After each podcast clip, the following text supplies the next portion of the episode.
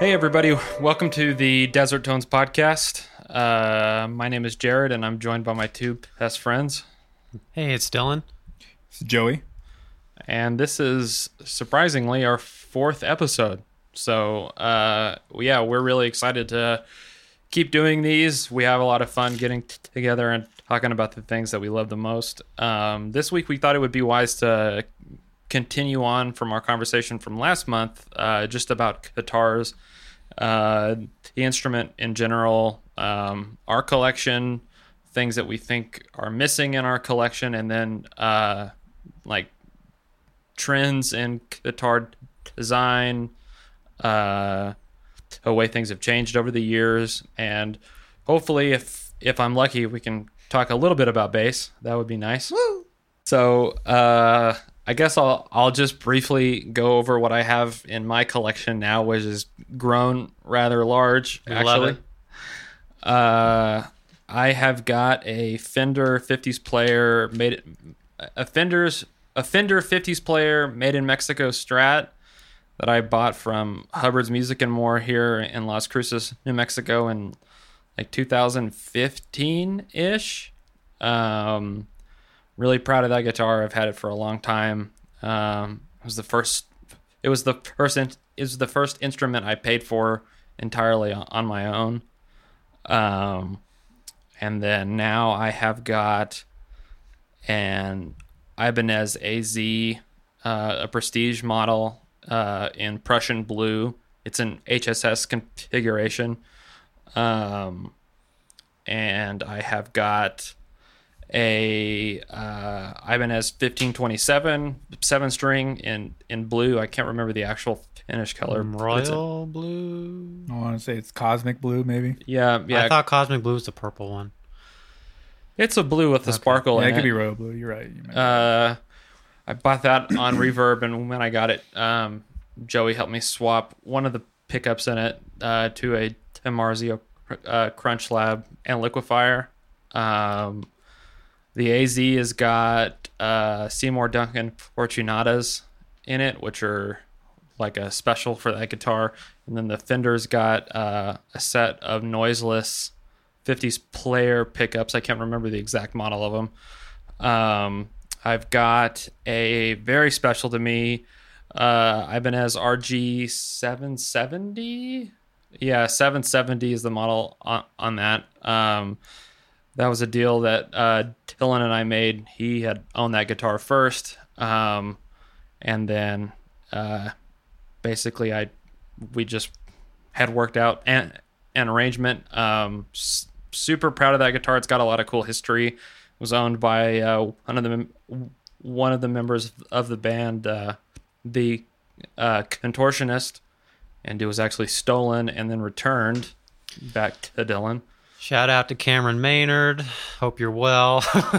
Shout out to Luke Holmes Yeah, for finding the guitar. that took an entire village of Carlsbad, primarily Dylan's dad, uh, hunting that thing down. Um, and then uh, I've recently picked up uh, up a player series a players series Telecaster in butterscotch blonde that I've turned into a project guitar. Uh, swapped out the pickups in it uh, to um, change the tuners out, change the bridge out. Um, kind of done everything but change the paint color on it, honestly. And then, uh, most excitingly, uh, I've got a Spectre Legend 5 bass that was owned by uh, the bass player for a defunct band now uh, called um, Corellia that they track their EP with. Um, and then I've got two Charvel basses. I've got one that is uh, it's the Charvel Pro Mod San Dimas PJ series. One's a four string in blue, and then I've got a five string in white. And uh, for acoustics, I've got a, uh PRS um, Tonare SE uh, parlor guitar. Got a Larrivee OM3. OM03R. Uh, yeah, OM03R that Dylan sold me. Uh, I drank the Kool Aid on that brand a long time ago, and I haven't turned back since. And then I also have a Gretsch Jim Dandy uh, acoustic that was a gift from Dylan that uh, is also very special to me. So it's it's actually it's actually both shocking and alarming to kind of go through the entire list now. I guess if you accrue stuff for long enough, it just kind of builds up. But um, that, that's everything I've got right now, and I'm super pleased with all of it. I enjoy playing now more than I ever have, so it's a lot of fun. Um, okay, so I guess briefly go over some of the ones I mentioned in the last episode. So there's the Ibanez JCRG seven string, the only seven string I have. Um, there's still the Squier uh, Classic Vibe baritone Telecaster, and then the Carvin HF2 Fat Boy. Um, the only other guitars I have besides those currently is not technically my first guitar, but pr- the oldest guitar I've owned. I've owned it since I was in early high school, but it's my Schecter Tempest Custom in black. Um, it's still like dead stock from the way that I bought it, and I would like to change some things on it, but I still have that guitar. And then the guitar I've had the second longest is um, my red Ibanez RG3120 um, that I've, I've just had for I don't know maybe ten years now, probably more than ten years. It's now. more than Yeah. ten years, yeah. more than ten years now.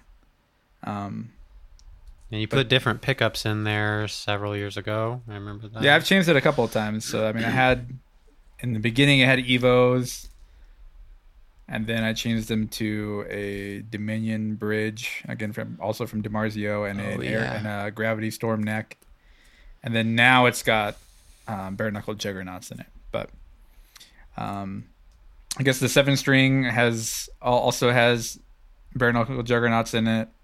That's um, they're, they're I mean those two are pretty similar. They're both maple neck, mahogany bodied, rosewood fretboard, um, both with the um, low pro edge bridge, and then Mm. the Schecter is like um it's a short scale, like Gibson scale, twenty four and three quarters. So it's kind of Les Paul like, with a different shape, with a tunematic bridge, and the Duncan Design HB one hundred twos, if I remember right. Beautiful. Um, so that guitar's really cool. And then the baritone's still stock. Uh, I did get, I think I told you recently, Dylan, but I did finally get in compensated saddles. I've got a new nut in and a new string gauge that I'm gonna try on it that I haven't haven't put it on at all yet. But um, Hmm. beyond that, I I do want to change the pickups in that because they're still stock. Um, and then I will eventually change the bridge um, as well, like fully. But right now, I'm just trying the brass compensated ones uh, whenever I get those swapped. Uh, and then the Carvin's just stock as it was, so it's got the the like first version of the Allan Holdsworth pickups. It's the first version of the the Fat Boy model, which is the only fully hollow model. Um, so it's got H22s, um, is what the models are called, um, that are like Alnico 5 and un- unpotted, so they're a little noisier. But uh, I really like those pickups a lot, so I've used them in a couple other guitars before. But that's really all that I have currently, just those five. Yeah, Unless I'm forgetting one, I don't think that I am. I don't think you are. But uh, before you go, Dylan, do you know? Do you know off the top of your head when that Carvin was made? The Fat Boy? Yeah, it was made in 2005. Okay, so it's almost twenty years old now. Yeah, yeah. I think I had it all on a thing on the side. I guess if I were gonna, Was Misha the original owner? No, no, it was a. Let's see, it was so a, a bit more background. I guess like I. I had like obsessed over that guitar, like I'd mentioned in the last episode, so much that like I went and like managed to find in like an old, um, it was like I think they called it Carvin in stock archive Yeah. that they had where they had a list of if you knew the serial numbers or everything, they had a list of all the guitars they had in stock and what they sell, sold for. And then there's also like there was at least I don't know if it's still around, but there was a, a gallery for all the what the They're photos have the changed. Carvin Museum. yeah, it was kind of like that, but they had ones for all these old ones they had before too. And so Mm. I managed to figure out what the serial number was, track down the original stock photo that Carvin had took of the guitar, and then managed to find like the original like it was like abbreviated in the way that they do like on their spec sheets, but found like the original like pricing and like the coding for all of the specs that were on it and everything Yeah. back then. So it was like made in November 2005. It um, has its mahogany body sides because it is it's like a it's a back sides and a top flame maple top. Uh, the neck is also mahogany, and then it's got a, a ebony fretboard, um, with stainless steel frets and 20 inch radius, all this stuff. Um, but yeah, 2005 that one. But yeah, I think the way I understand, if I remember right, uh, and I I definitely have it logged somewhere, but actually no, I I actually do have it here on the same list. uh, he bought it in 2006, so it was only Oh. like a year Oh, it was only it yeah was out- there. out in the wild. uh, Misha. Mansour from Periphery and other projects. Uh, bought it in 2006 and had it up until I bought it from him a number of years ago now. That is that's a really cool story. Yeah. All right, Dylan, you're up. Lay it on us. Yeah, so I definitely have been fortunate to piece together a nice little arsenal over the years. Probably, probably not going to say everything, but uh, No, say it all. okay. it started with a blue Squier, Squier bullet. I mean, we're going all the way back. No, I, no, no. I started on a Warlock, BC Rich Oh, Warlock. beautiful. Um, so off the top of my head, you know, I, my calling card for the past couple years is being uh, into PRS stuff. I have uh, a couple of Silver Sky John Mayer signature models. I got the uh, the USA model in at the end of 2018, um, and used that for several years. And uh, about a little over a year ago, I picked up the SE after shortly after that was recently announced, and uh, pretty pretty fond of that guitar as well. Um, also, looking back, I do have a couple of Fenders. Um, I have a Stevie Ray Vaughan signature model, uh, pretty stock. I believe it's like a 2010 model, um, and I think it comes with the Texas Special pickups in it. But that's a cool guitar. Definitely has a vibe of its own. Um, and then I also have just an American Standard Telecaster uh, that my dad actually uh, picked up from the son of a, another musician that he used to perform with for several years back in Carlsbad. So that's really cool to get get my hands on that. And you know, it's just kind of a run of the mill standard Telecaster, but it has that sentimental because it came from came from someone that has a little history with my family. Um, other fenders. Uh, well, actually, the coolest fender that I have is uh, my dad's uh, P bass, Yeah. which is allegedly a, a 54 P bass, but it's been re- refinished in in some form of Olympic white. mm-hmm. Um, and I believe that otherwise it's all stock stuff on there, hardware and electronics and stuff. But uh, that guitar definitely needs some needs some love. But I think that one's definitely got some pretty cool mojo for sure Yeah. will definitely be one that that I'm gonna baby baby and hold on to for the rest of my life for sure. Um, the other bass that I have is like a is a Mexican early 2000s jazz bass, and I put flat wound strings on that, and that's kind of been that's the one I brought up to Las Cruces with me. I left the P bass at home with with my folks. Yeah. Um, but I've been using that one for recording bass stuff. Um, my other bass is a Dingwall NG2. That's the Adam Nolly Getgood signature. Um, there have been a few different iterations of that over the years, but that was the fir- from the first run of them. Yeah. Um, so that for that kind of progressive metal grinding bass sound, that really does it. So Yeah. I think that's a really cool, really cool instrument to have on the rack. Um, um, we were really into uh, sim- similar to Joey. Um, we definitely are all interested in Carvin guitars, and I was fortunate to get a, a matching six and seven string uh, almost ten years ago now, which is pretty wild. Um, and those are the DC 700 and the DC 600, respectively. And both of those are uh, semi-custom instruments from the Kiesel website, and they've both got bare knuckle juggernaut pickups in there. mm-hmm. And um, let's see, I have a couple of John Petrucci uh, Music Man guitars. Um, I have a You have both of them or just one? I have the six and the seven. I've had this. I got the JP6 in twenty. The blue one is the one that The blue of. one, yeah, I had that blue one, and then sold that foolishly in like 2018. Got it in 2012, sold it in 2018, something like that. So what seven string JP do you have now? Now I The have Mystic the, Dream? the Mystic Dream. one. Oh yeah, that's right. That's right. Yeah. Um, so JP6 and JP7, those are wonderful guitars, very versatile, very well built. Um, definitely got them from seeing all the old periphery videos and demos and reading stuff about how much those were used on the early recordings and stuff. But um, especially the JP6, um, I've set it up in standard and use it for my singer songwriter stuff these days, and it's performed wonderfully for that. So really thankful to have those guitars. Um, uh, jumping over to acoustic guitars, similar to Jared, I have a Larrivee OM3R. Um, mine has an LR Baggs Anthem pickup in it. Hmm. I'm spacing which one yours has. Yours has a, a more basic one.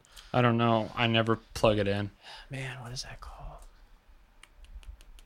Oh well. Anyway, uh, so I've got the LR Baggs Anthem pickup, which is which is pretty wonderful. Um, it's got a the traditional saddle bridge uh, microphone, and then it's also got another internal microphone. Then you're able to like mix, or, like make a blend between the 2 so you can, you know, have some of that like very sterile piezo sound, and then mix it in with the warmer sound, and so Yeah. that that is very helpful in like trying to dial in in a live situation where it needs to be plugged in, but you want it to sound as much like an acoustic as possible.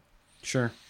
Um, and then I have uh, also in acoustic guitars. I have a, a Martin D41 Special that um, I picked up three or four years ago from another local musician in Carlsbad, Melissa Jones Ald. I was doing, I did a, a run of shows playing guitar in her band, and Mm-hmm. uh, she had some pr- a pretty incredible collection herself, and I was would not normally have been drawn to a guitar like that. It's got all the all the bling on it, and Yeah, Dreadnought's yeah. a bigger body and stuff. But that that just really one just really spoke to me, you know. And we can all appreciate examples of like something that on paper might not be our thing, but we we just you know gel with something, and that's like, well, this particular one speaks to me, so Yeah. really cool. Um, and then the latest uh, thing that I've gotten is a, a Fender Acoustasonic uh, Jazzmaster, which is something that I really had no interest in until the past the course of the past year, just performing more frequently, um, and just you know feeling uh, you know performing for three hours and like having an acoustic guitar even uh OM size, like it's still like kind of draining for your body physically, and also like those acoustic strings are a little harder on your fingertips, even Sure. if you've got calluses and stuff. So, the Acoustasonic is a is a really good like hybrid between acoustic and electric feeling, and also sounds. Yeah. And so like it's definitely, you know, a compromise, but you know it definitely has its use in that kind of like live situation, and that's Yeah. definitely what I picked it up for, and so I think I think it's a, a cool addition for sure. Uh, and then what's the model of the eight string you have again? I I forget it every time. the RG2228A, Okay. Okay, that's right. which I believe was the first production eight string that Ibanez did. Yeah, Close. Not yeah. I don't think the A was, but the Yeah, the but one the before- original that one. same model. and series, then uh, the 2228 uh, came with uh, EMG 808s. They were Um, active, right? Yeah, active. And then the A has passives. Yeah, and then for a couple of years they did a, a passive version of the guitar, and it had uh, DiMarzio. Man, I would guess they were D Activators. yeah, D Activators. Boom, got them. And so that's been a really fun guitar as well. Yeah. Yeah, Definitely don't cool see one. myself uh, buying a bunch of eight string guitars moving forward, but that was always the one that I wanted. And I think it's got a really cool vibe to it, and just very. I just love the early 2010, late 2000s, early 2010s, and all the music that was being made then, and all the instruments that were being used at the time. And there's just a lot of nostalgia for that. And even though like there's production models now that are more keyed into those kinds of things, like you know, Yeah. the 1527s, the 7620s, the 550s, like I think all that stuff has a lot of vibe. Yeah. Yeah, I would love to see a world where you own nothing but eight strings.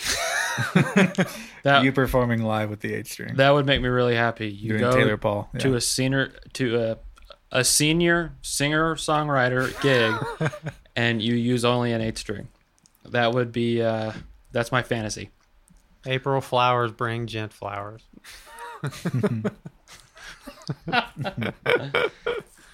uh, a couple of things that um, just hearing you talk and then thinking about it a little bit more, it's just it's interesting to me, kind of the way that our tastes have shifted or or uh, the things we seek have changed a little bit. I I know we've spoken about that kind of some in the past, but like something that was really kind of eye opening to me was the Charvel basses. Um, I bought the four string after doing some reading about it and playing one in a local store, and uh, it. I mean, it's a pretty classic PJ bass style, but it just has a few a few tricks in it that make it really nice. It's got a very thin neck. Um, it's roasted maple neck, Mm-hmm. uh, and uh, a push pull on the uh, pickup selector for. Um, uh, it splits the coil, and then you can also turn it from active to passive with a switch in the back of the battery compartment, which is really interesting. I've never used that before, but uh, it's there if you want it. Um, and uh, it's got DiMarzio pickups in it. I'm not exactly sure what the model of them is, but uh, it but if it for all intents and purposes looks like any other PJ bass. Like I mean, other than the neck profile, like but it has like the classic looking like um, tuning heads on it. Uh, it's very like understated in the hardware. Um, so that would have been something that like 10 years ago like I would have like scoffed at. But after it really sealed the deal for me after playing it that I was like, wow, this is something really special. Uh, it feels so much like my Ibanez AZ six string uh, guitar that like it just felt natural moving from one to the other, and I loved it so much that I felt like I really wanted to have a five string version of the exact same thing. So they're they're they're absolutely identical. It's just one is four string and one is five string, and then the other color is is different. So, um, and the range of sounds you can achieve is is quite a bit of a variation from the Spectre, which I just put um, Fishman Fluence uh, five string. Uh, it's the modern series in there, and that that that bass achieves everything that I would want to achieve, like out of a rock or a metal tone.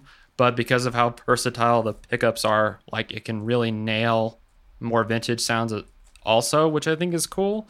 But the Charvels just have that like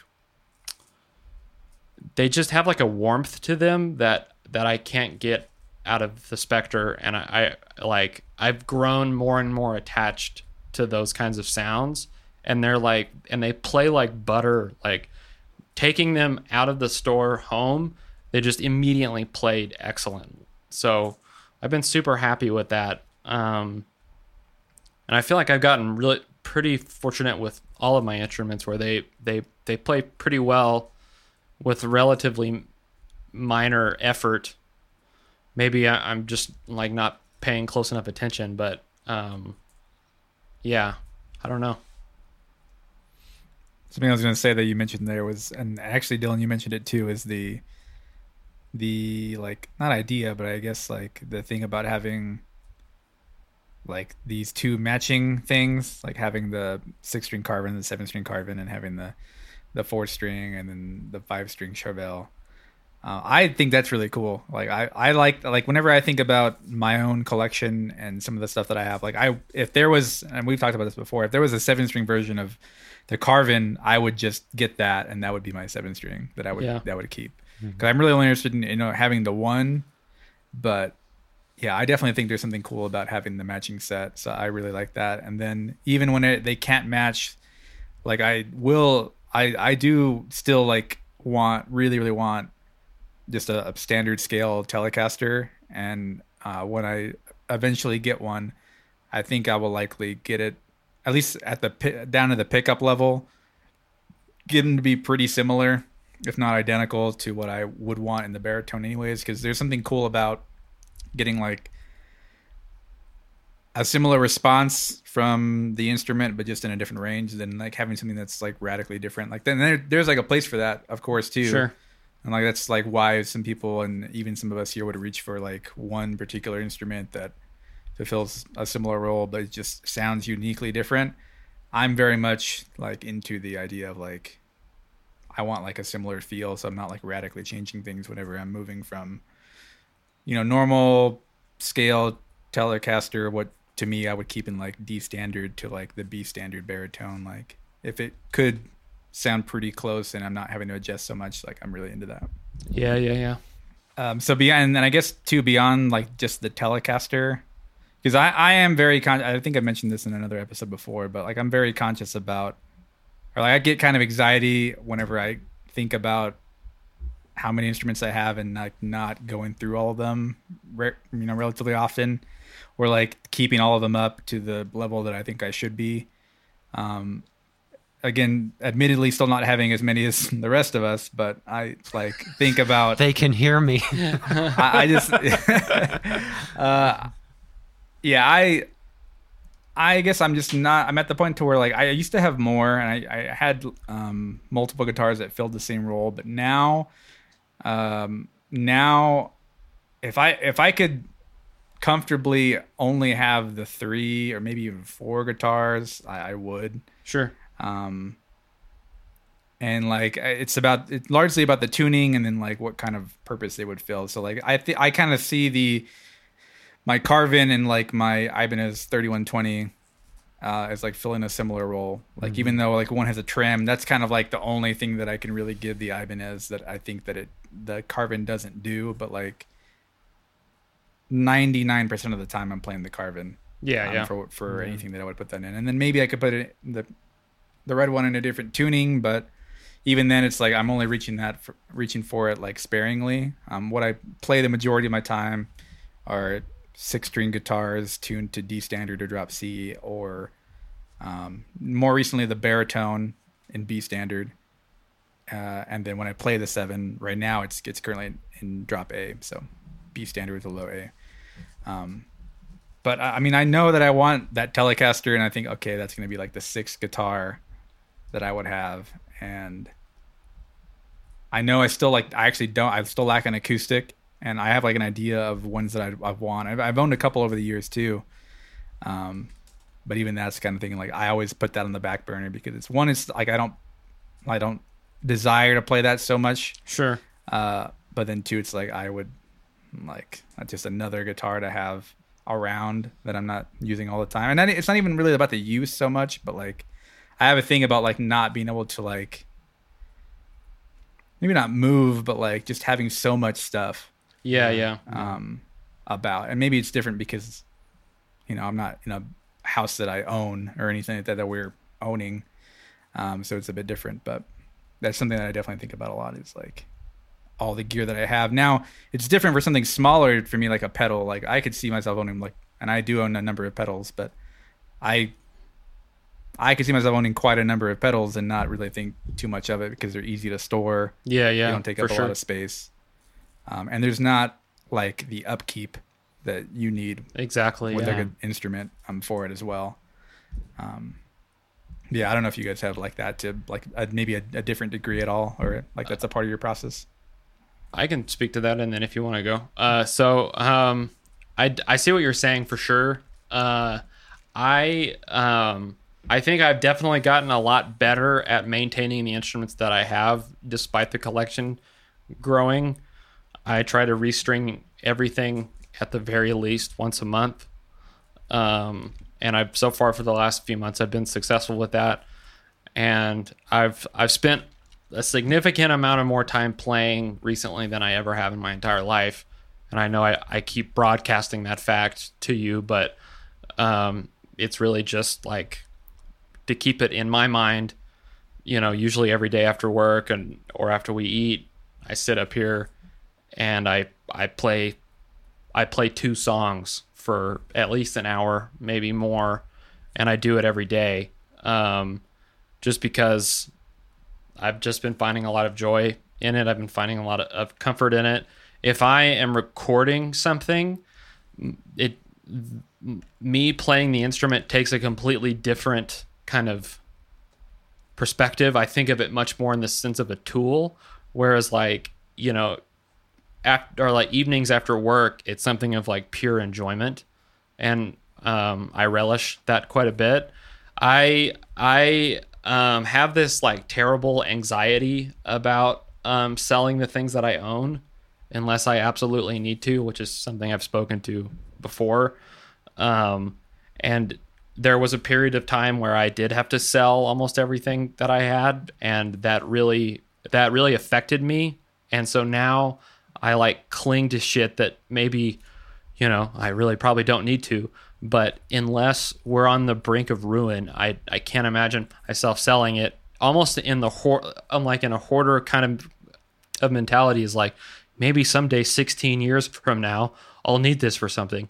Even though everything I've got now sees rotation frequently, like everything gets played at least once a week now, except for the the 50s player strat that I have the saddle still torn off of. That was a ordering error on my part. Um, but uh, um, yeah, I don't know. Uh, I do see what you're saying, Joey, and and I that that makes like uh it makes a lot of sense to me and I see like the utility of it in a lot of ways. Um even if that's not exactly how you think about it. Um and I probably do have some fat to trim, you know, where it's like I've got some strange overlap that I probably really don't need to have if I just put a little more thought and effort into it. But to me, every instrument I pick up just plays and has such a different like spirit to it that even if they are in the same tuning with the same string gauge on them, they they, they don't feel or play or sound the same. So I don't really think too much about that, but you know that's something that we've spoken about quite a bit over the last month or two is like okay what should i kind of have it everything tuned in? What should i how, how you know like here's the stuff that i want to be playing. What do you think i should i should do like advise me on my tunings? And you've helped me do that to cut back that o- overlap some but um yeah i don't know how do you how do you feel about it dylan My name is Dylan, and I have a problem. um, I mean, like similar to you know a lot of things that Joey brings to the table, like his strategy and and, and ideas about owning stuff. It, like it makes a lot of sense, and it's like very cool to just have what you need. And I definitely think that that's very practical too, and like thinking about moving and stuff like that.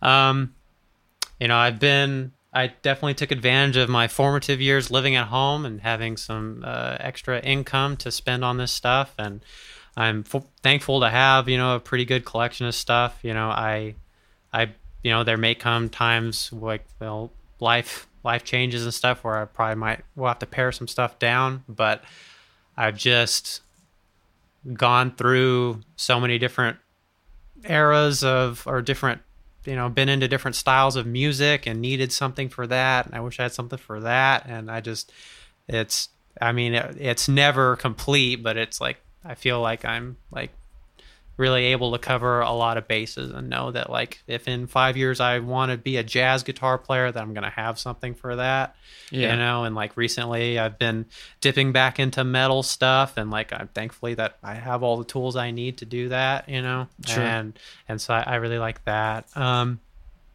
and i it's similar to what you said like even if things like there's overlap in terms of like use and application it's like everything has its own spirit and and just lends itself to playing certain things or a certain way and stuff and um there's definitely a, a, a tightrope that I walk sometimes about like, well, these are just guitars, they're tools, and I'm and or like these are sacred relics, and each one is its its own unique thing. Um, um, you know, other uh, justifications for having a bunch of stuff. I like the idea of someone coming over and being able to play together. Um, I, you know, I don't go home to Carlsbad to play as much as I was there, but I like the idea of being able to travel lighter and just I have a guitar there that I can take and Yeah. play. Um, and then just you know, in the event that that one uh, my main one goes down and is in the shop, then I got something coming up that I'm I'm covered. Um, I, I like that that idea, that sentiment as well. But I just I love guitars, man. I got a lot of them. oh, I definitely love guitars. I Yeah. just- yeah. No, I, I definitely I see what you guys are saying. I think it's different. It's different in that like uh, like with an example being like a Stratocaster and a Telecaster. Like I don't have such desire or like interest in one over the other or like in one of those being the Stratocaster as I do the other the Telecaster.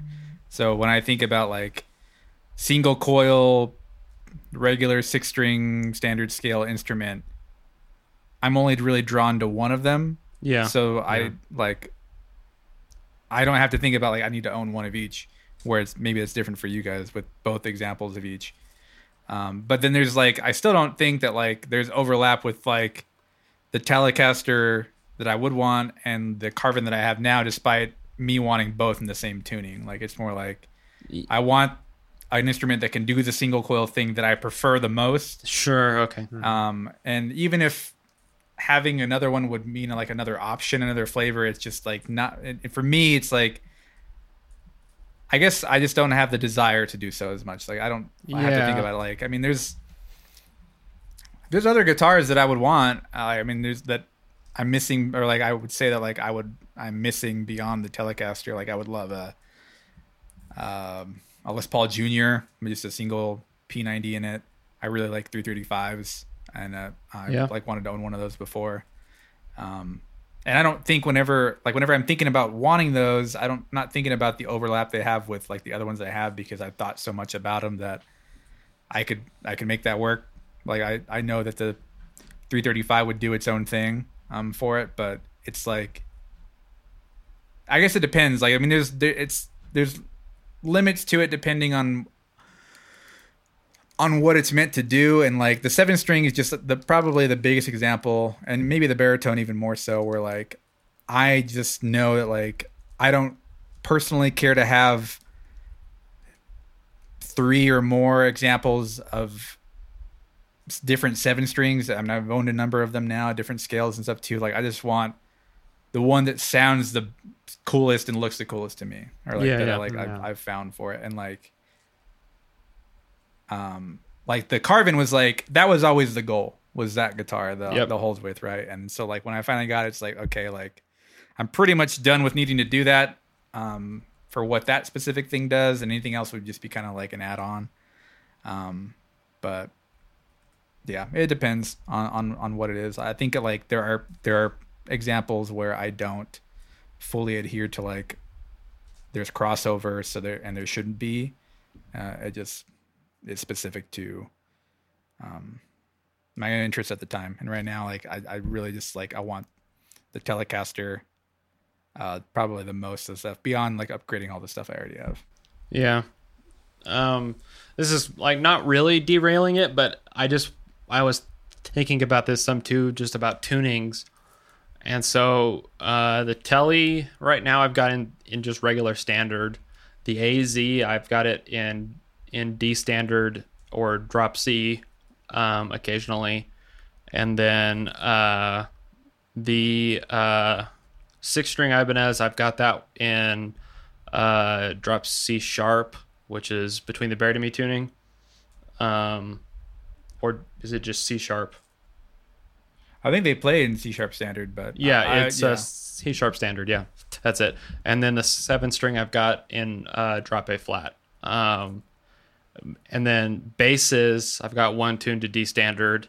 And then the Spectre and the five string Charvel are actually both tuned in standard, but that's because I've been A being them for the last few weeks, like playing the same few songs and just seeing how they sound.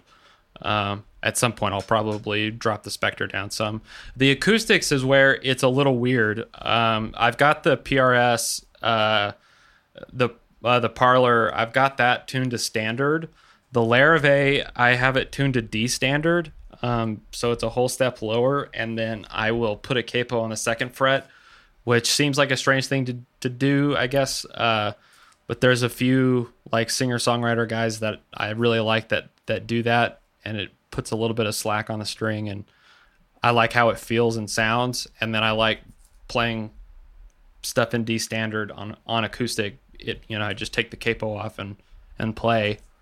Um, that that seems like such a minor thing, but that that really like helped me want to pick up that instrument a lot more and, and like get more dedicated to like not not just playing with a pick, not just playing like the same kind of style, but focusing on on like other techniques uh, that are that shine on acoustic guitar more than they would on electric, and then like you know teaching myself to kind of let those breathe.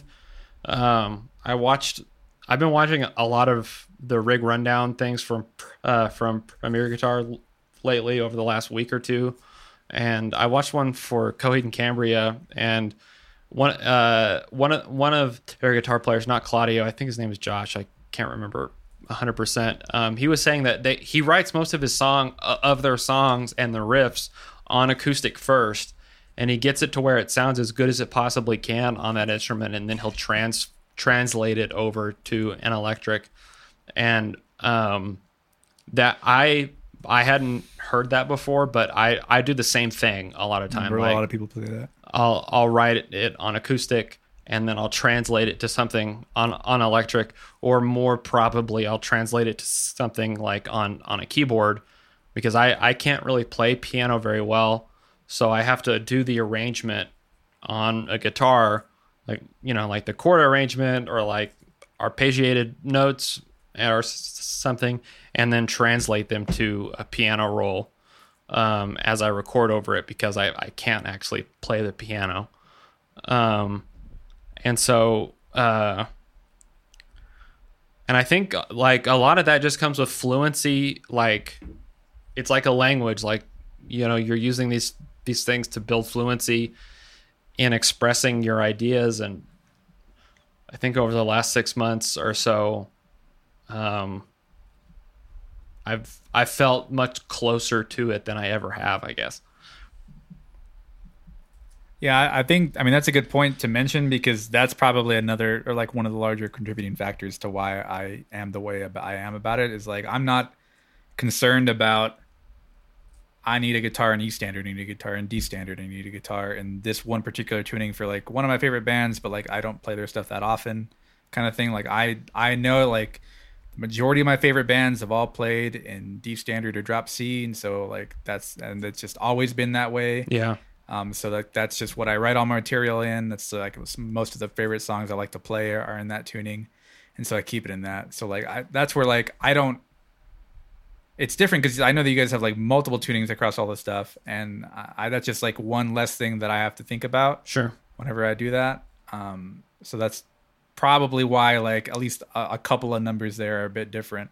Yeah. Um, for me than it is for you guys. Um, yeah. But I do think that like you know experimenting with tunings and, and trying different setups and stuff is is very inspiring and, and pretty helpful. I remember um, my dad showing me the right way to tune the guitar for, for, many years, and so um, and then you know we became teenagers and started doing stuff. It was the the lower you can tune it, the better, and so and that definitely lends it lends itself to playing a certain style and getting a certain vibe. And then you know our favorite bands all play in different tunings, and it's fun to fun to move the guitar around in different tunings depending on you know if you have a spare guitar to experiment with a different tuning or something and then um, but i think that also you know lends into like feeling that each instrument has a different vibe because it make is literally making a different sound and, and feels differently and I think that that's that's a fun thing to mess with. Jared, you're talking about detuning the the Larrivee and putting a capo on it. Um, maybe someday you would get a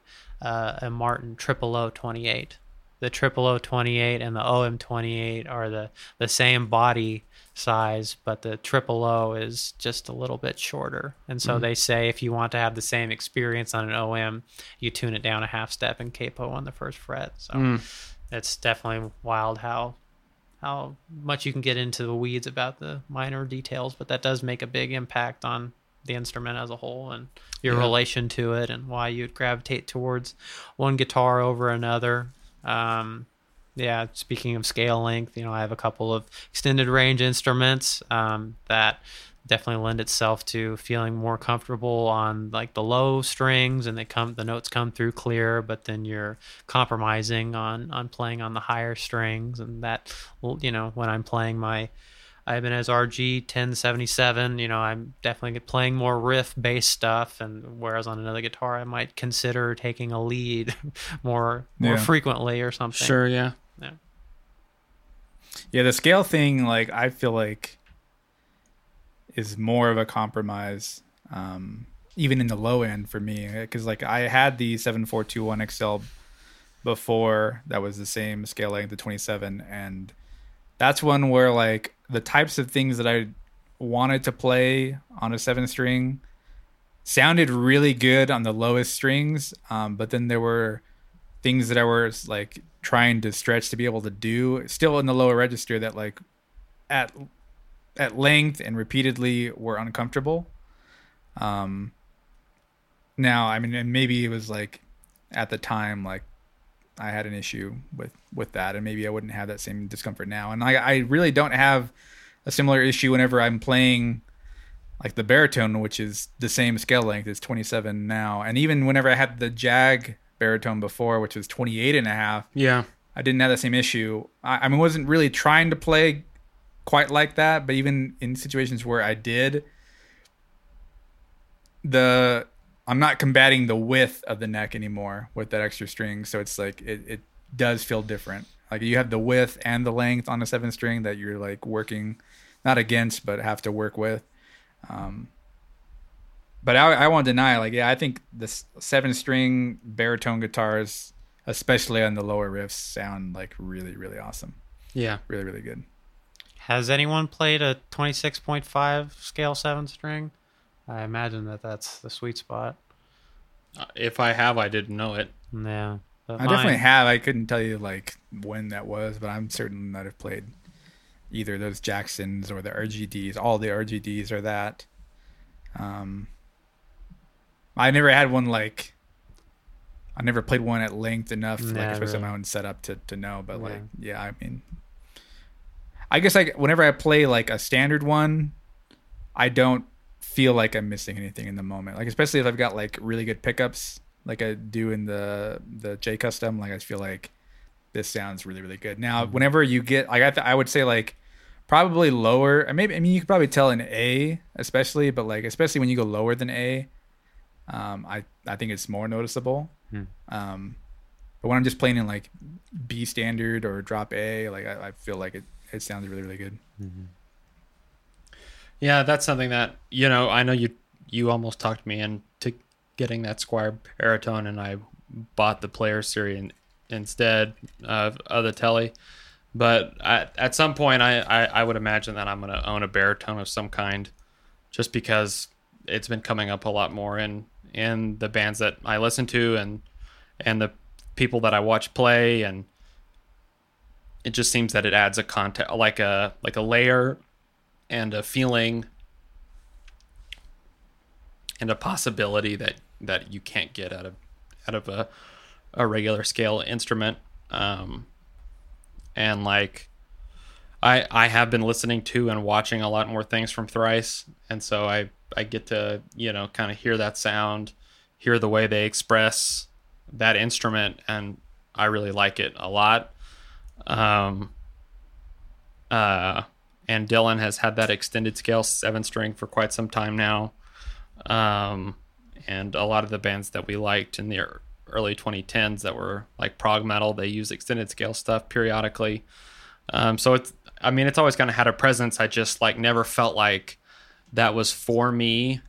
Uh, but now it just seems like it's another book I haven't read that I really want to read. Like it's something else that's there that like I just want to see what it's about.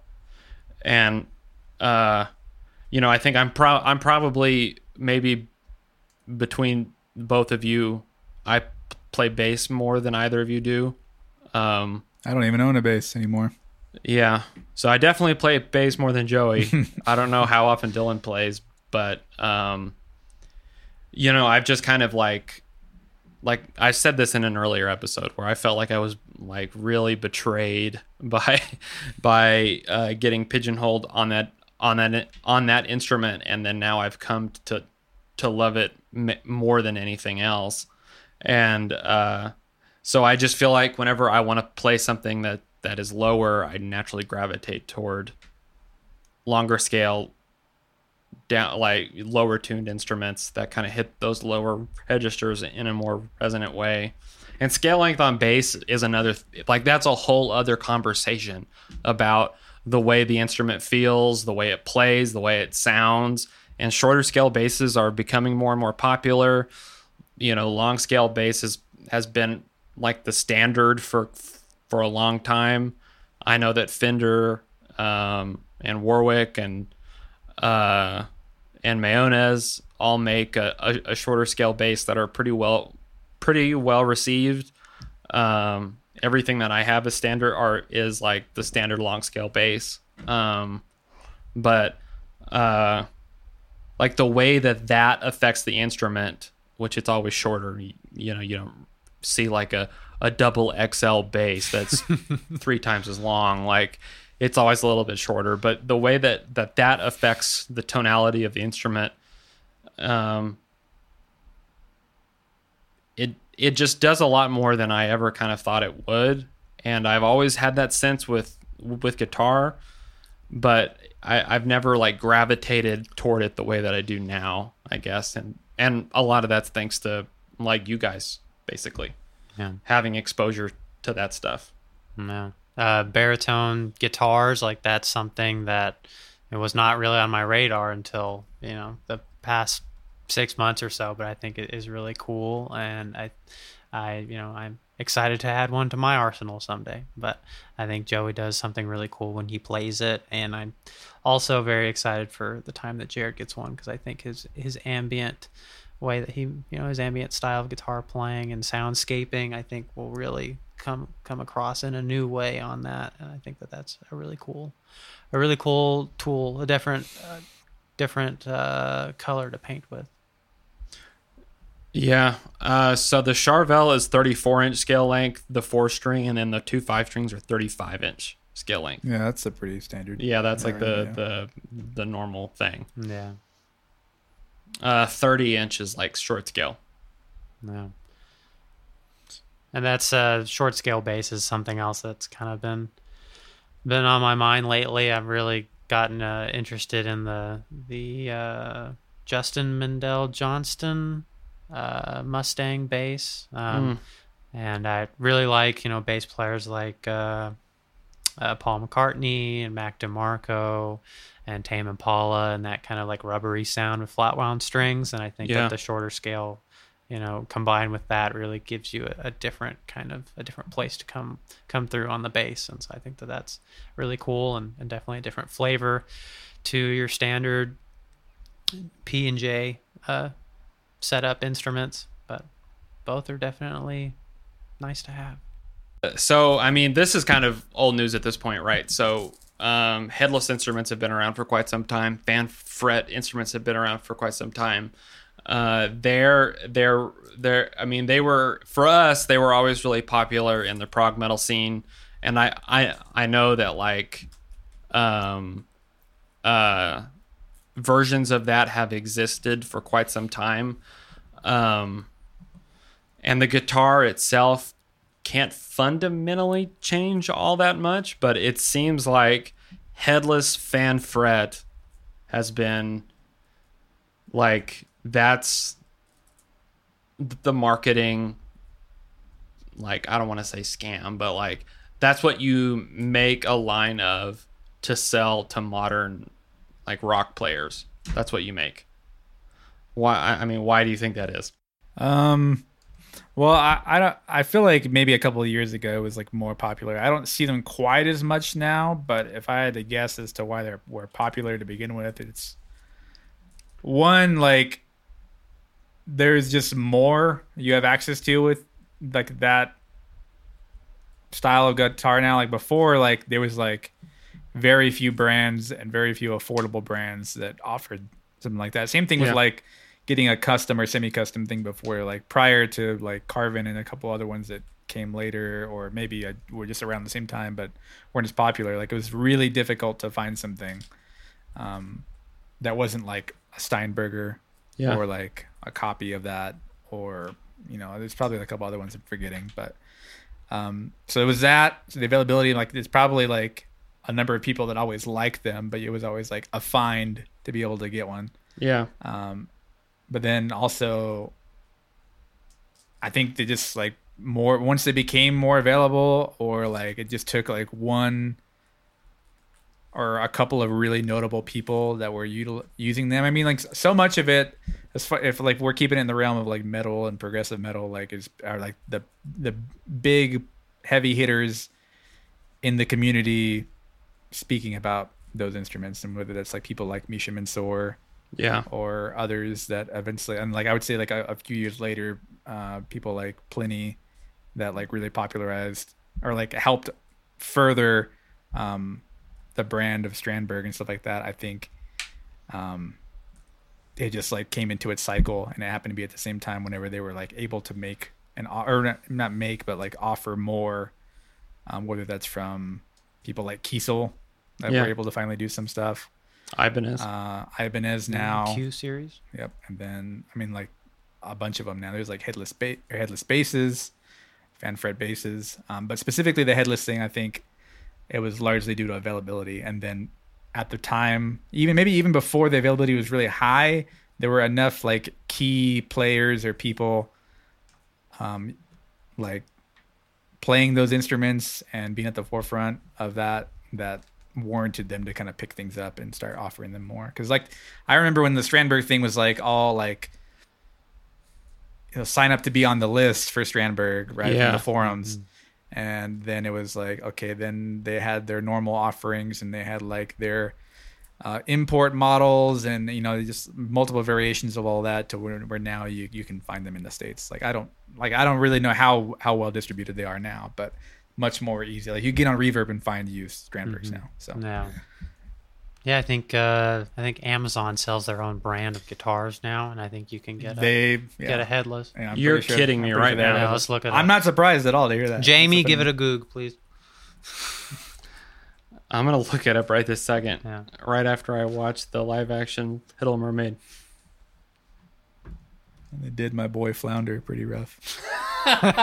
They did. I mean, beyond I guess the availability, like they're like all the things that someone would try to sell you on them for are the weight.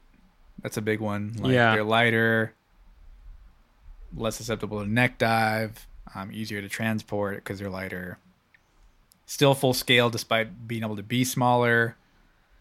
Um, depending on how they're made, and this you can say this about really any instrument, but like a lot of them, at least the one that I owned and the ones that I've played through friends have all had like a very like direct sort of sound to them. Like, Yeah. very fo- not focused, I guess, but very upfront.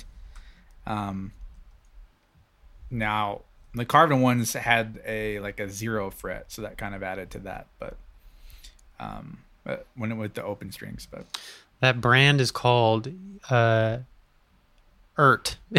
E A R T. I'm looking at it right now. Yeah. That is absolutely appalling. Um, but how much is it? it's Three ninety. Yeah. There you go. There you go.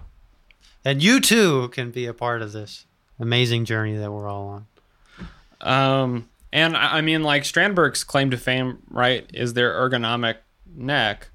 Yeah, that was a big thing. Yeah, the Yeah. EndurNeck and the the like different planes as they refer to it, um, which is cool, and like that's really sciencey, and that's that's cool. Um, yeah. And how light it is. Yeah. and like how comfortable it is and definitely seems to help people that have you know arthritis and like other physical you know issues like with holding a heavy guitar all night or something like that so it definitely has its has its place and this is going to sound like a completely ignorant thing to say, and I should know this. Fan fretting helps with in, with intonation across the neck, right?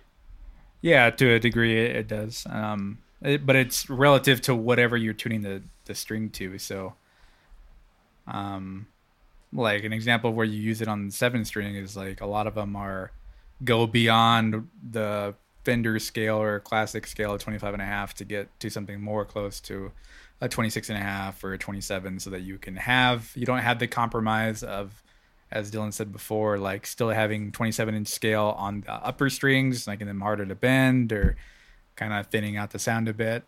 Um, yeah so that's that's the largest benefit. You get best of both worlds as they would describe it um, and having like the really clear deep timbre of the the longer scale with the lower strings and then still have the like sort of richer like standard classic um, sound on the upper strings. But Mm, that's okay. like where they where they dial that in relative to the scales that they choose across the board is like where that you get the variance. Because i think early on whenever they were doing that there were examples where they did it was more extreme. And i, I think they've reeled that in since where there, where there was like it was like like I want to say I don't remember who, but I want to say there was like a seven string that was like 27 inch scale on the on the low strings or the thicker strings, and then the upper ones were like 24 and three quarter Gibson, which like were technically like sound the sweetest, as people say. Yeah. Um, but like then you get like a huge disparity in like the in going from one end of the neck to the other, and so there's like I think there's definitely a line where like there's a certain amount of variance you can have before it actually becomes uncomfortable in a different way. Yeah. No. Um, and then especially with like positioning on it, but uh, yeah, it, it can definitely help with intonation, but you kind of have to be careful with where you set those things. Yeah, the only fan fret instrument that I've really been able to spend any time with is my Dingwall. Yeah. And, you know, it definitely helps with that signature sound of the low end coming through clear and like you can still, you know, play play like runs on the higher strings, but you know, it all you know, that instrument really lends itself to being played a certain way and that's kind of what it excels at. So Yeah. you know, but yeah, otherwise like guitars, I guess I haven't really been able to spend a whole lot of time with a fan fret. Yeah. Well, I think you know it's it's just it's always going to be interesting to me to see what the next iteration of everything is. NAMM isn't as exciting, not Vietnam, just to be clear. We, we mean NAMM the music show in Anaheim, in Anaheim, California. Um, you know, it's not as exciting as it was for me several years ago. Um, but I still enjoy seeing what people come up with. And in the same way that CES is like, you know, a lot of those products might not ever make full production run. Um, like you do see some interesting and innovative tech like technologies that come out of those conferences, and I think that's super cool. Um, it's hard to push the boundary of an instrument that has been like done hundreds of thousands of times you know for a very long time. Um like uh, the music man kaizen i think that i don't necessarily think that that instrument pushes the envelope in any meaningful way but it is interesting looking. I like uh the abasi guitars quite a bit. I think those are are are really clever but fundamentally i mean you would look at it and recognize it as a guitar and i don't necessarily think that ever would or should change. Um, it is interesting though to see the technology improve inside of them and the way that like music manufacturers adapt that to technology which that's kind of like a whole other conversation but like I, i've i've talked to uh Dylan about this more than once but it's like the way that a guitar is is manufactured and the way that it it it is it is wired and the component pieces that are in it are basically unchanged from the inception of the electric guitar. It's just variations in like the quality of the parts, the you know the way that the parts are wound, or the way that the pickups are wound, the quality of the pots and the qual and the quality of the soldering and and maybe the way that we're able to build a circuit to control very specific frequencies, but like the the core technology of it has has not really evolved that much. And I used to think like, man, that's insane. Like everything else is advancing so far. Why is this kind of stuck in this in this pattern of like quarter inch plugs and um, like just soldering wires to pots. And then I was like, well, because it, it, it doesn't it doesn't really need to change in in any meaningful way. What what needs to change for people are like you know the amps and the pedal offerings and everything else. But the instrument itself is fundamentally good. And I, I don't think that you could say that a lot about a lot of other tools that mankind has made where they've stood the test of time so well in a recognizable fashion. Um, and I, you know, I could be eating my own shorts in the next hundred years where people don't play guitar anymore, but like, it is something that, um, like its legacy as an entity is something to be proud of for everybody. I think like that it's a very well made tool. I'm not seeing a lot of lutes lying around anymore. You know, or like there there there's like hundreds of instruments that have just kind of been forgotten to time, but a guitar in some form or fashion in the size that it is now has been around for quite some time and um, I think that speaks a lot to just you know, we've we've been in its presence for such a long time and we are still learning, evolving and enjoying it because there are so many other variables to it. And that's kind of a tangent, I guess, but I think about that a lot and um you always hear like your famous players say like, you know, my life would not be X, Y, and Z without this instrument. And I think you know, we can argue until we're blue in the face about specs or about like what we prefer or appointments on an instrument, but like it just has so much to give to you if you if you put the time in with it. And I think that that's what makes it so rewarding, I guess. You're gonna make me cry. Yeah, beautiful, Jared. I'm a very talented speaker. Um, yeah, I don't know. And I think Dylan, you know, you you you can attest to that maybe more than than the rest of us can, especially over the last few years. Like you've been singing for your soup here for the last almost 2 years now. You know, your bond with the instrument is it transcends it's the PRS Silver Sky. It's the one that John Mayer uses. I like John Mayer. I think it's cool. You know, it's hmm. more than that now. Yeah. You're like, if it could, if if it could be another limb, in some cases, it it, it would be. You know, now now which limb that is is up to you to decide. um, but you know, I just think that that there's a reason why it has moved our our generation and the generation before us and the generation before that to do such wonderful things in music. Yeah, so actually before I went on that incredible tangent, I don't necessarily at the moment think that I'm missing anything. There's definitely a lot of crap that I just want, but I don't think that I'm missing anything. What do you think? Yeah, I mean, I agree. I think I feel the same. Like, uh, there's endless things that I that catch my eye. I'm like, that'd be really cool to have. But like fundamentally, like I have my bases pretty well covered, Yeah. and then some. So yeah. how about how about you? Other than the Yeah, other than the the Telecaster, the regular Telecaster, Telecaster, yeah. I, I mean, there's definitely a lot of things that I would want, but I don't. I guess I don't look at them like. It's something that would be, I don't know.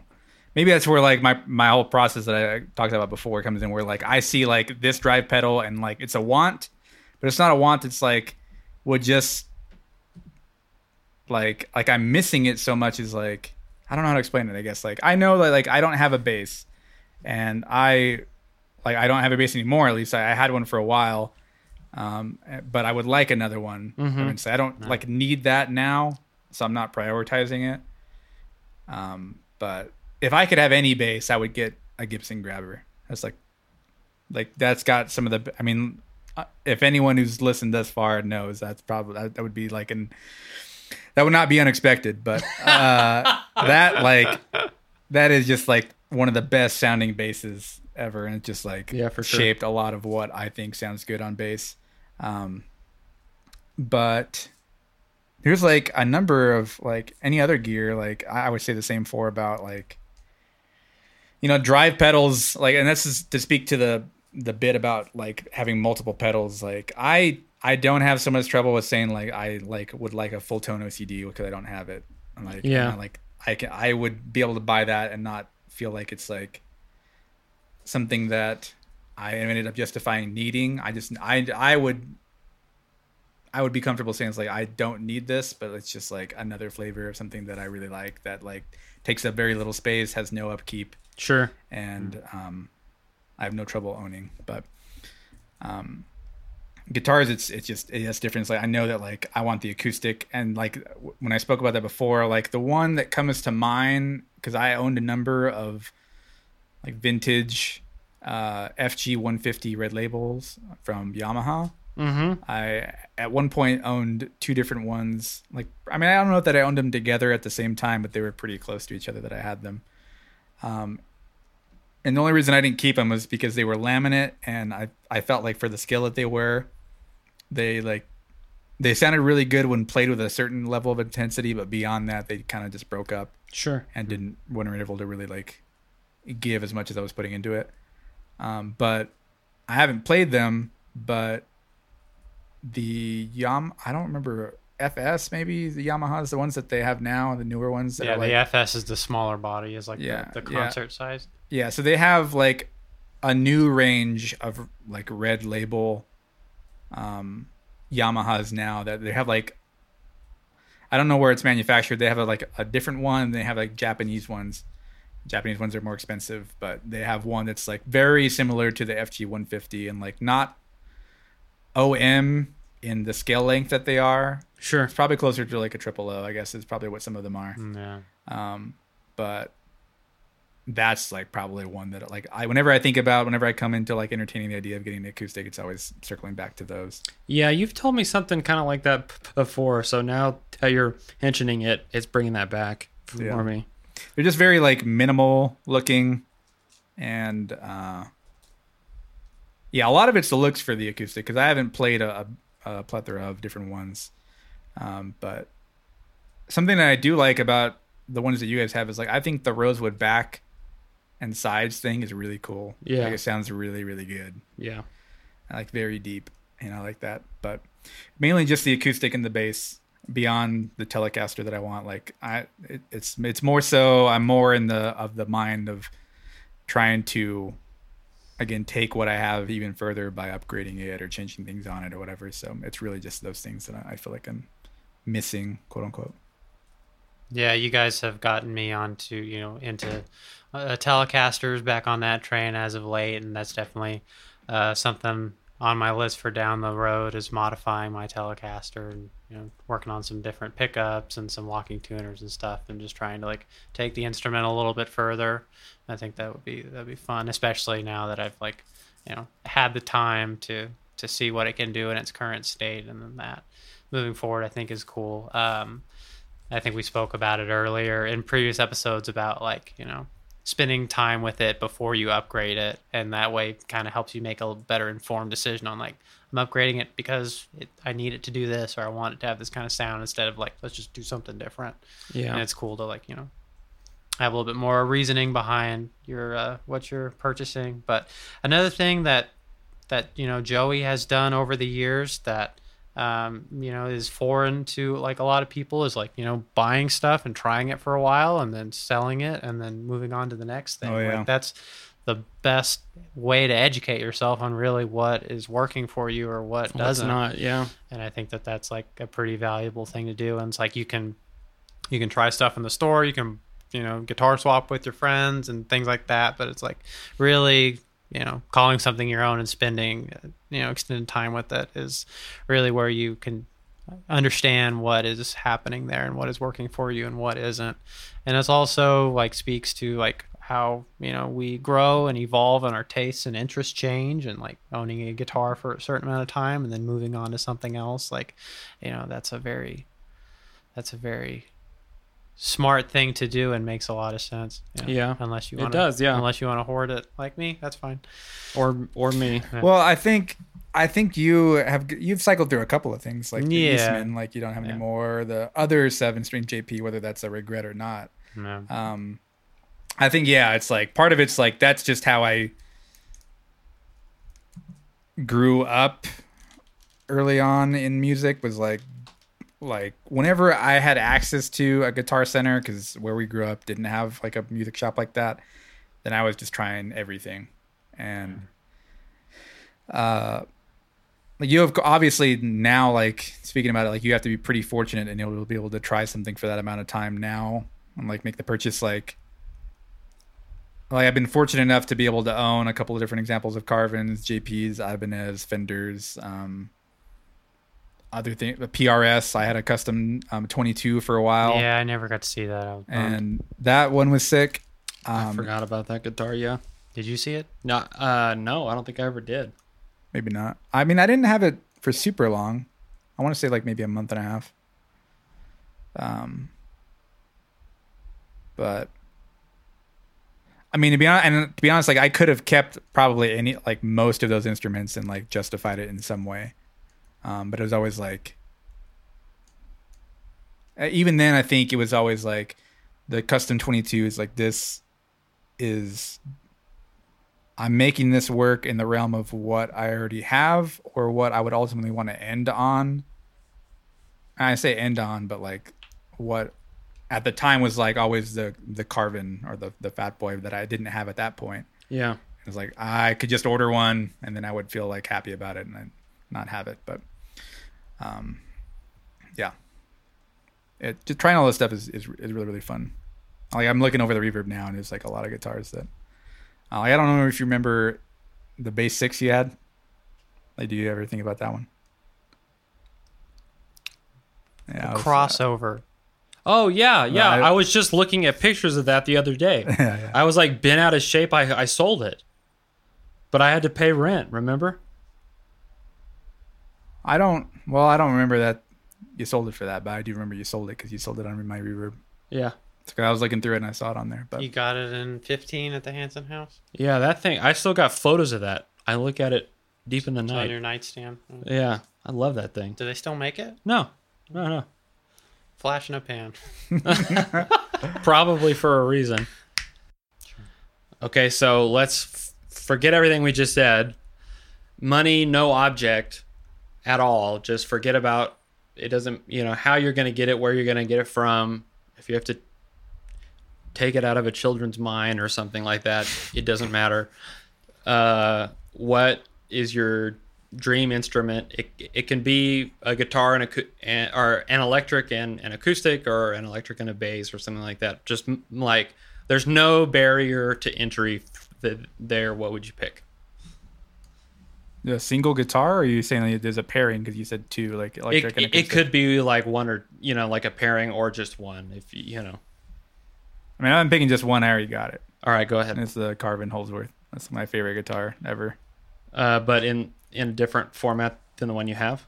Oh, if sorry, I didn't. I, didn't- what did I not miss about the question? You said something that we don't already own. Yeah, something. that you Oh, that I don't yeah. already own. If I could have any other instrument, um, well, I don't want to pick something that like, doesn't exist because I would just say I would just say a seven string version of that. But like, if, if it's something that like, I could have anything. You could pay that bearded bastard at at Carv or at Kiesel. He would call his own guys and make what and make you one. Yeah, but it's I like I, I wouldn't want to like make it like a custom thing. Like, here's all my ideas together on one thing. I would just pick something that like I really really want. The inlays are Pokeballs. Uh, I don't know. I'll I'll come back to it. Hold on, let me see. Let me think. All right. You want to go while while we wait? Yeah, I mean, my dream guitar that I want to hopefully buy for myself someday, following some good life achievement something, would be a Martin OM28. That's like my end game acoustic guitar. That's always been the one that I think looks the best. All my favorite players play it. Even as much as I love the Larrivee, like the Martin is a slightly you know, like thinner body and a Yeah. slightly different neck profile and like you know we've definitely had conversations extended about you know paying for the name on the headstock, but that you know those, they definitely have a vibe, and I just think that that would Yeah. be like you know a guitar that I would love to have someday, and would probably be my number one until I couldn't play anymore. So first on my list is is uh, a USA Custom Shop Spector, um, probably an NS five. Uh, it, either the double humbucker or the PJ. Um, I I could really go either way. I think. Um, I really love their work and I've always been a humongous fan of it. Uh, so that would be my bass pick for sure. Uh, guitar is a little more difficult for me. Um, I think it would be. I think at some point I would really like to own one of Misha's, like the super high end Jacksons, in one of the car colors that he's made them in. Yeah. Um, I think those are super cool. Um, I feel like there's another answer there, but I I can't. Off the top of my head, that's what's coming to my mind are those two. Money, no object. That's like right there, like twelve thousand dollars in. Yeah, yeah. It's probably either just a custom or a vintage Telecaster. To be honest, it's like I don't. I couldn't tell you like the era of one, but I know like my preferences are like uh, rosewood slab. A Lamb's fine. I don't really care that much, but I, I'm honestly if I'm assuming whoever's listening is somewhat familiar with that pedal show on YouTube, Dan's yellow Telecaster. That's probably the Telecaster. That thing like looks awesome. Yeah, Um, that or some sort of vintage uh, Gibson Les Paul Jr. like a single cut or a double cut's fine too. But or the uh, yeah double cut's also cool. But it would be like TV yellow. I would take almost anything out of Joe Bonamassa's Nerdville uh, establishment where he has all those super rare vintage instruments. Yeah, it's pretty overwhelming. He's he's got a L.A. house and he's got a New York apartment, and both of those are museums packed full. Yeah, he's got like the first or second Strat ever made, uh, um, and it's really heavy. He said. Anyway, that's a whole other conversation. We want to thank everybody f- who stuck it out this far with us. Uh, this has been episode four. Uh, we will see you folks in May. Thank you all again for listening to the Desert Tones podcast. Take care. Thank you guys. Thank you guys. Take care now.